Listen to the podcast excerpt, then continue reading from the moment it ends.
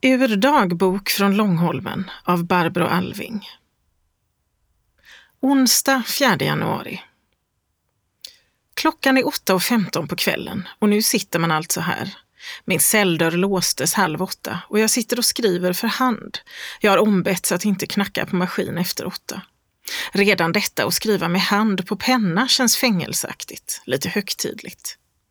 Jag skulle försöka fixera vilket lynne jag är på, men det går inte. Det är så många lynnen blandade och så har det ju varit hela denna dag. Jag får förenkla det hela till att skildra rätt ner intagningen. Per telefon hade jag inhämtat häromdagen att jag borde inställa mig senast klockan sju denna kväll och på Kronohäktet.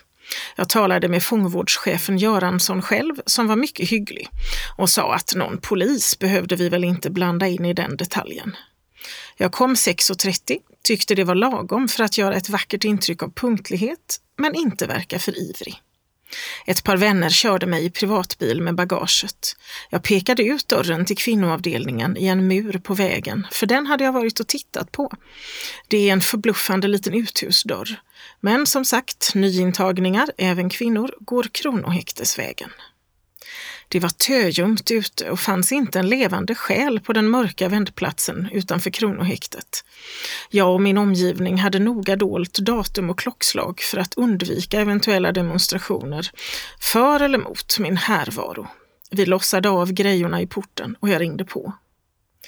En yngre konstapel kom och öppnade och såg villrådigt på mig. Jag sa mitt namn. Det gjorde inget intryck.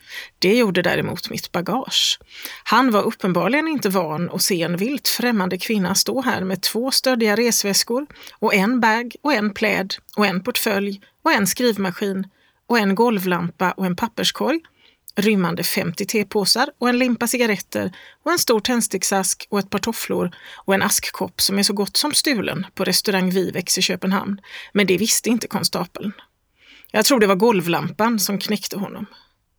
Ska, ska ni tas in här? sa han modstulet. Ja, sa jag. Här gällde tydligen att visa fasthet. Ett ögonblick, sa han, eller någonting ditåt, och försvann.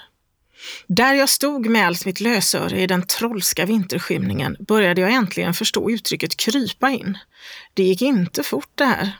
Dessutom, det vore ju nonsens att förneka, så var jag nervös. Inte för fängelsevistelsen i djupare mening, det jag vet, men för att jag inte riktigt visste. Och sittande här fortfarande inte vet hur man ska uppföra sig för att vara comme il faut. Jag var bestämt inte riktigt lyckad. Lite mindre ytligt än så kändes situationen naturligtvis också och det bottnade närmast i bagaget. Det var inte trevligt att komma dragande med allt det här.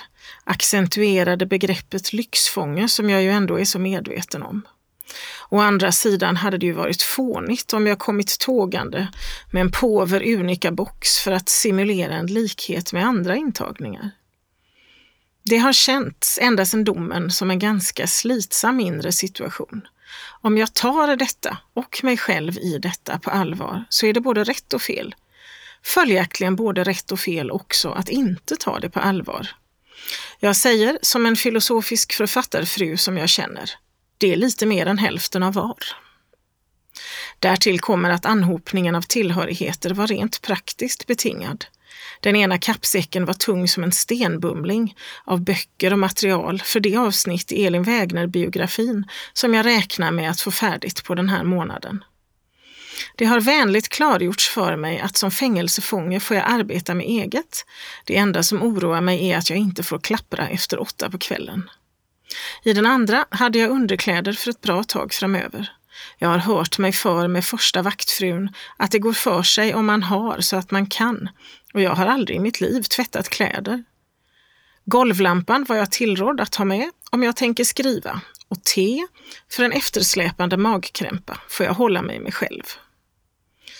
Praktiskt betingat och vad man vill, men ändå.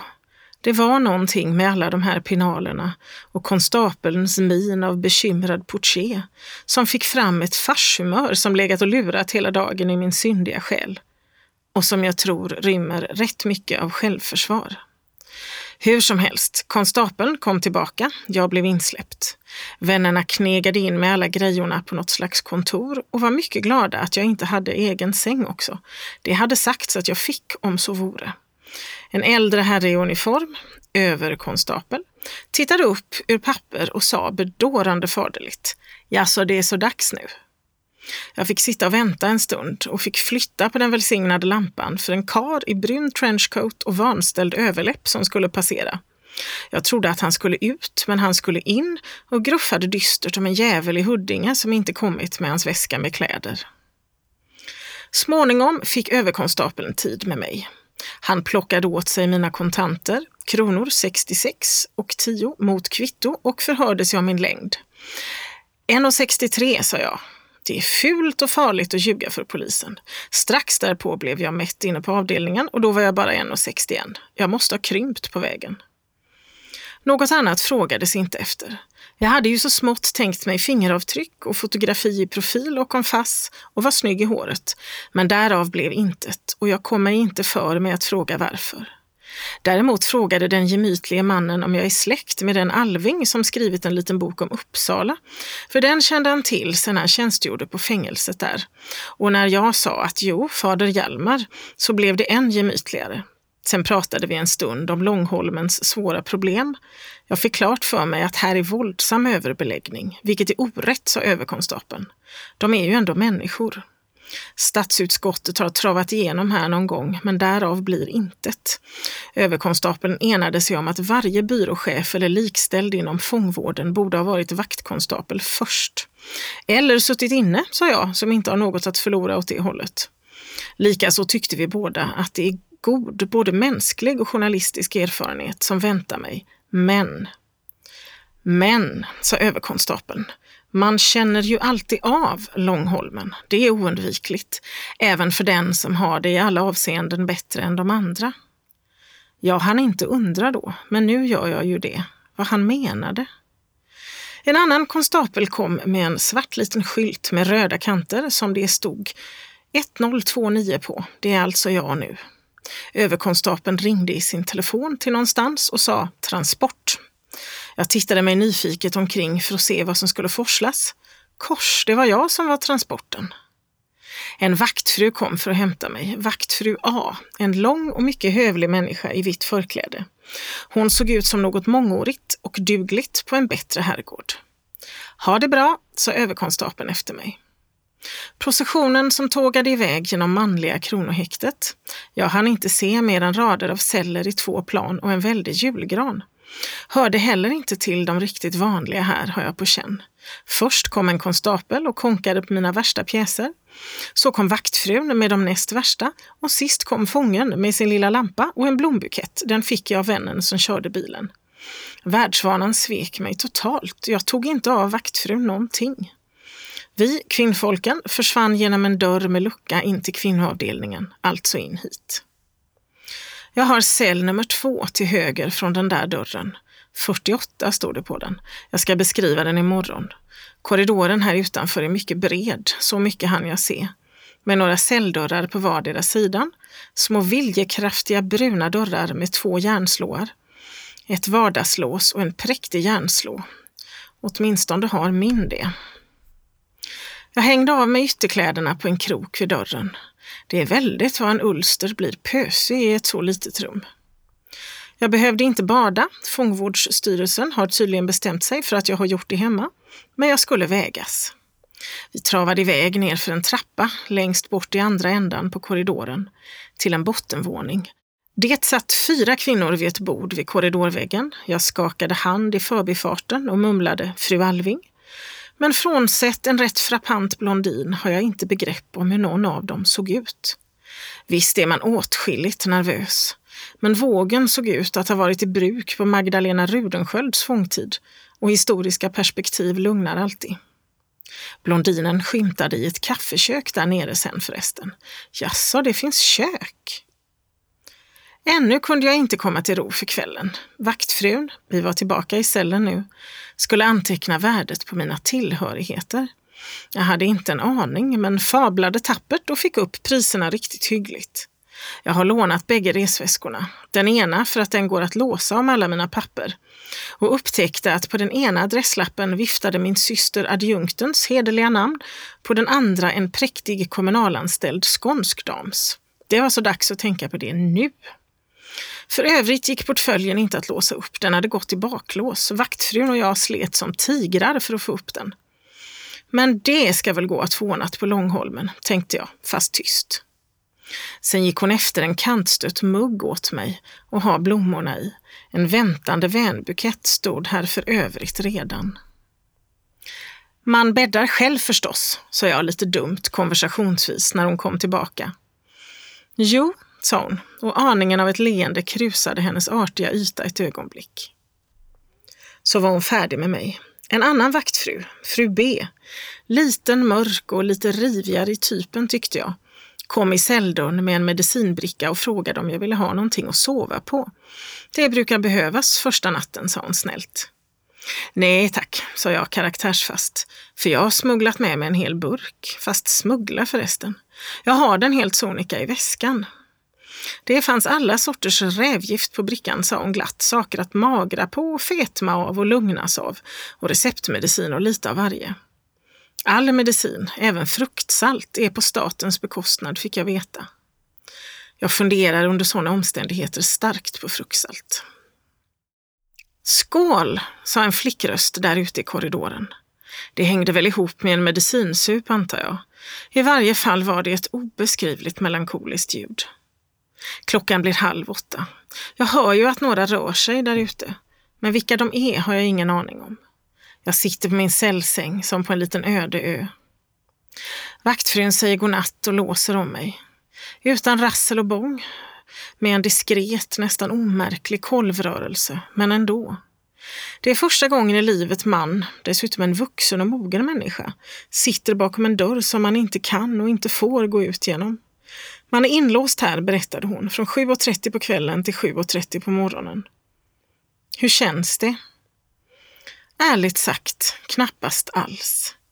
En enda sekund stod det liksom alldeles still i mig, eller om det var en sekundsnabb kall vibration i nerverna, det var allt. Ingen impuls att gå och känna på dörren infinner sig, ingen känsla av cellskräck. Jo, indirekt. Ett ögonblick far det igenom mig att det här är enda sättet att på riktigt få konstaterat om man har anlag för inlåsningspanik. Och hur det, om så vore, skulle kännas med den där dörren. I den snabba tanken ligger skräck och jag har vänner som jag vet skulle få kämpa för att inte skrika högt, det har de sagt mig. De finns med i det här ögonblicket. Men jag själv är tydligen immun tills vidare. Så mycket har den här korta korridorvandringen och de där fyra vid bordet också redan åstadkommit att i fråga om tankar på frihetsberövande och andra högtidligheter för egen räkning är det alldeles blankt. Och fortfarande i ärlighetens namn, jag är så trött och stupande färdig att slockna i en säng så mina reaktioner är nog inte riktigt tillförlitliga. Det har varit rätt mycket jul och nyår för det första och blir horribelt mycket att ordna med det jordiska när de burar in en precis vid ett årsskifte. Så tillvida kan ju saken äga allmängiltighet som jag förmodar att de flesta pressar friheten till det yttersta om de får några dagar på sig innan de ska åka in. Jag är för omtumlad för att packa upp annat än nattgrejor och ens se mig om ordentligt i cellen. Och det finns ju kvar några veckor. Men vaktfrun har pekat ut att helt avskuren från världen är man inte. Man har en nödbroms, en metallmanik som sitter högt uppe vid dörren och som man kan flagga med på utsidan. Den faller ner med ett hiskligt ljud, ett rasslande och en skarp smäll. Det är hittills det enda som verkar greven av Monte Cristo här. Jag har redan hört två stycken flagga och sen vaktfruns steg gå åt det hållet och strax därpå det omisskännliga bruset från en toalett. Jag bestämmer mig på fläcken av någon sorts sturskhet för att jag inte ska flagga en enda gång på hela månaden. Beslutet får ett mäktigt stöd. Man har potta i ett litet skåp vid muren nere vid golvet bakom en järndörr. En utomordentligt pålitlig pjäs ser det ut till att vara. Fönstret bidrar också märkligt nog till att förta känslan av instängdhet. Inte i och för sig, det sitter högt upp i en djup uppåtsluttande nisch och är synnerligen fängelselortigt. Det går väl inte att komma åt och tvätta utifrån. 20 små rutor, till synes utan galler. Men de målade stängerna är naturligtvis inte så oskyldiga som de ser ut. Men två av mittrutorna kan öppnas. De har ordentliga galler. Den ena är öppen nu och det pyser in tömild vinterluft. Hela krypinnet luktar förresten rent. Och det klassiska titthålet i dörren, jo då, det finns. Men det sitter ett vykort över som det står Elsa på. Jag undrar lite över Elsa, vem hon var, varför satt hon här? Sen orkar jag inte ens undra mer. Jag släcker och lägger mig på sängen ett slag med huvudet åt fotändan för att kunna se ut. Man får ha sin lampa brinnande så länge man vill och släcka själv på kvällarna. Sitter inte här plötsligt i ruvande reglementsmörker. Det tror jag skulle känts svårast. Jag kan se en trädtopp högt där uppe. En lykta på huset snett emot gör ett mjölkvitt gallerfönster på min vägg. Det är vackert. Långt borta hörs stadens brus, en spårvagn med människor som ska någonstans. Ett flygplan dånar i lågflykt över oss. Jag ligger och tänker, just nu står det kanske någon på Västerbron och tittar hit ner och tänker Långholmen. Alldeles nära hörs en ropande mansröst och en flickröst som svarar. Jag hör inga ord, men det är någonting av strävt lockrop i tonen. Hör det där ropandet till fängelset, frågar jag mig. Och plötsligt slår det mig, imorgon ska jag ut och bli bekant med flickan med rösten. Hittills har min vaga tanke varit, i den mån jag tänkt alls, ska jag kunna komma naturligen till rätta med dem? Det sista jag tänker ikväll innan jag faller i säng är istället, vilka är de och ska de finna en naturlig umgängesform med mig?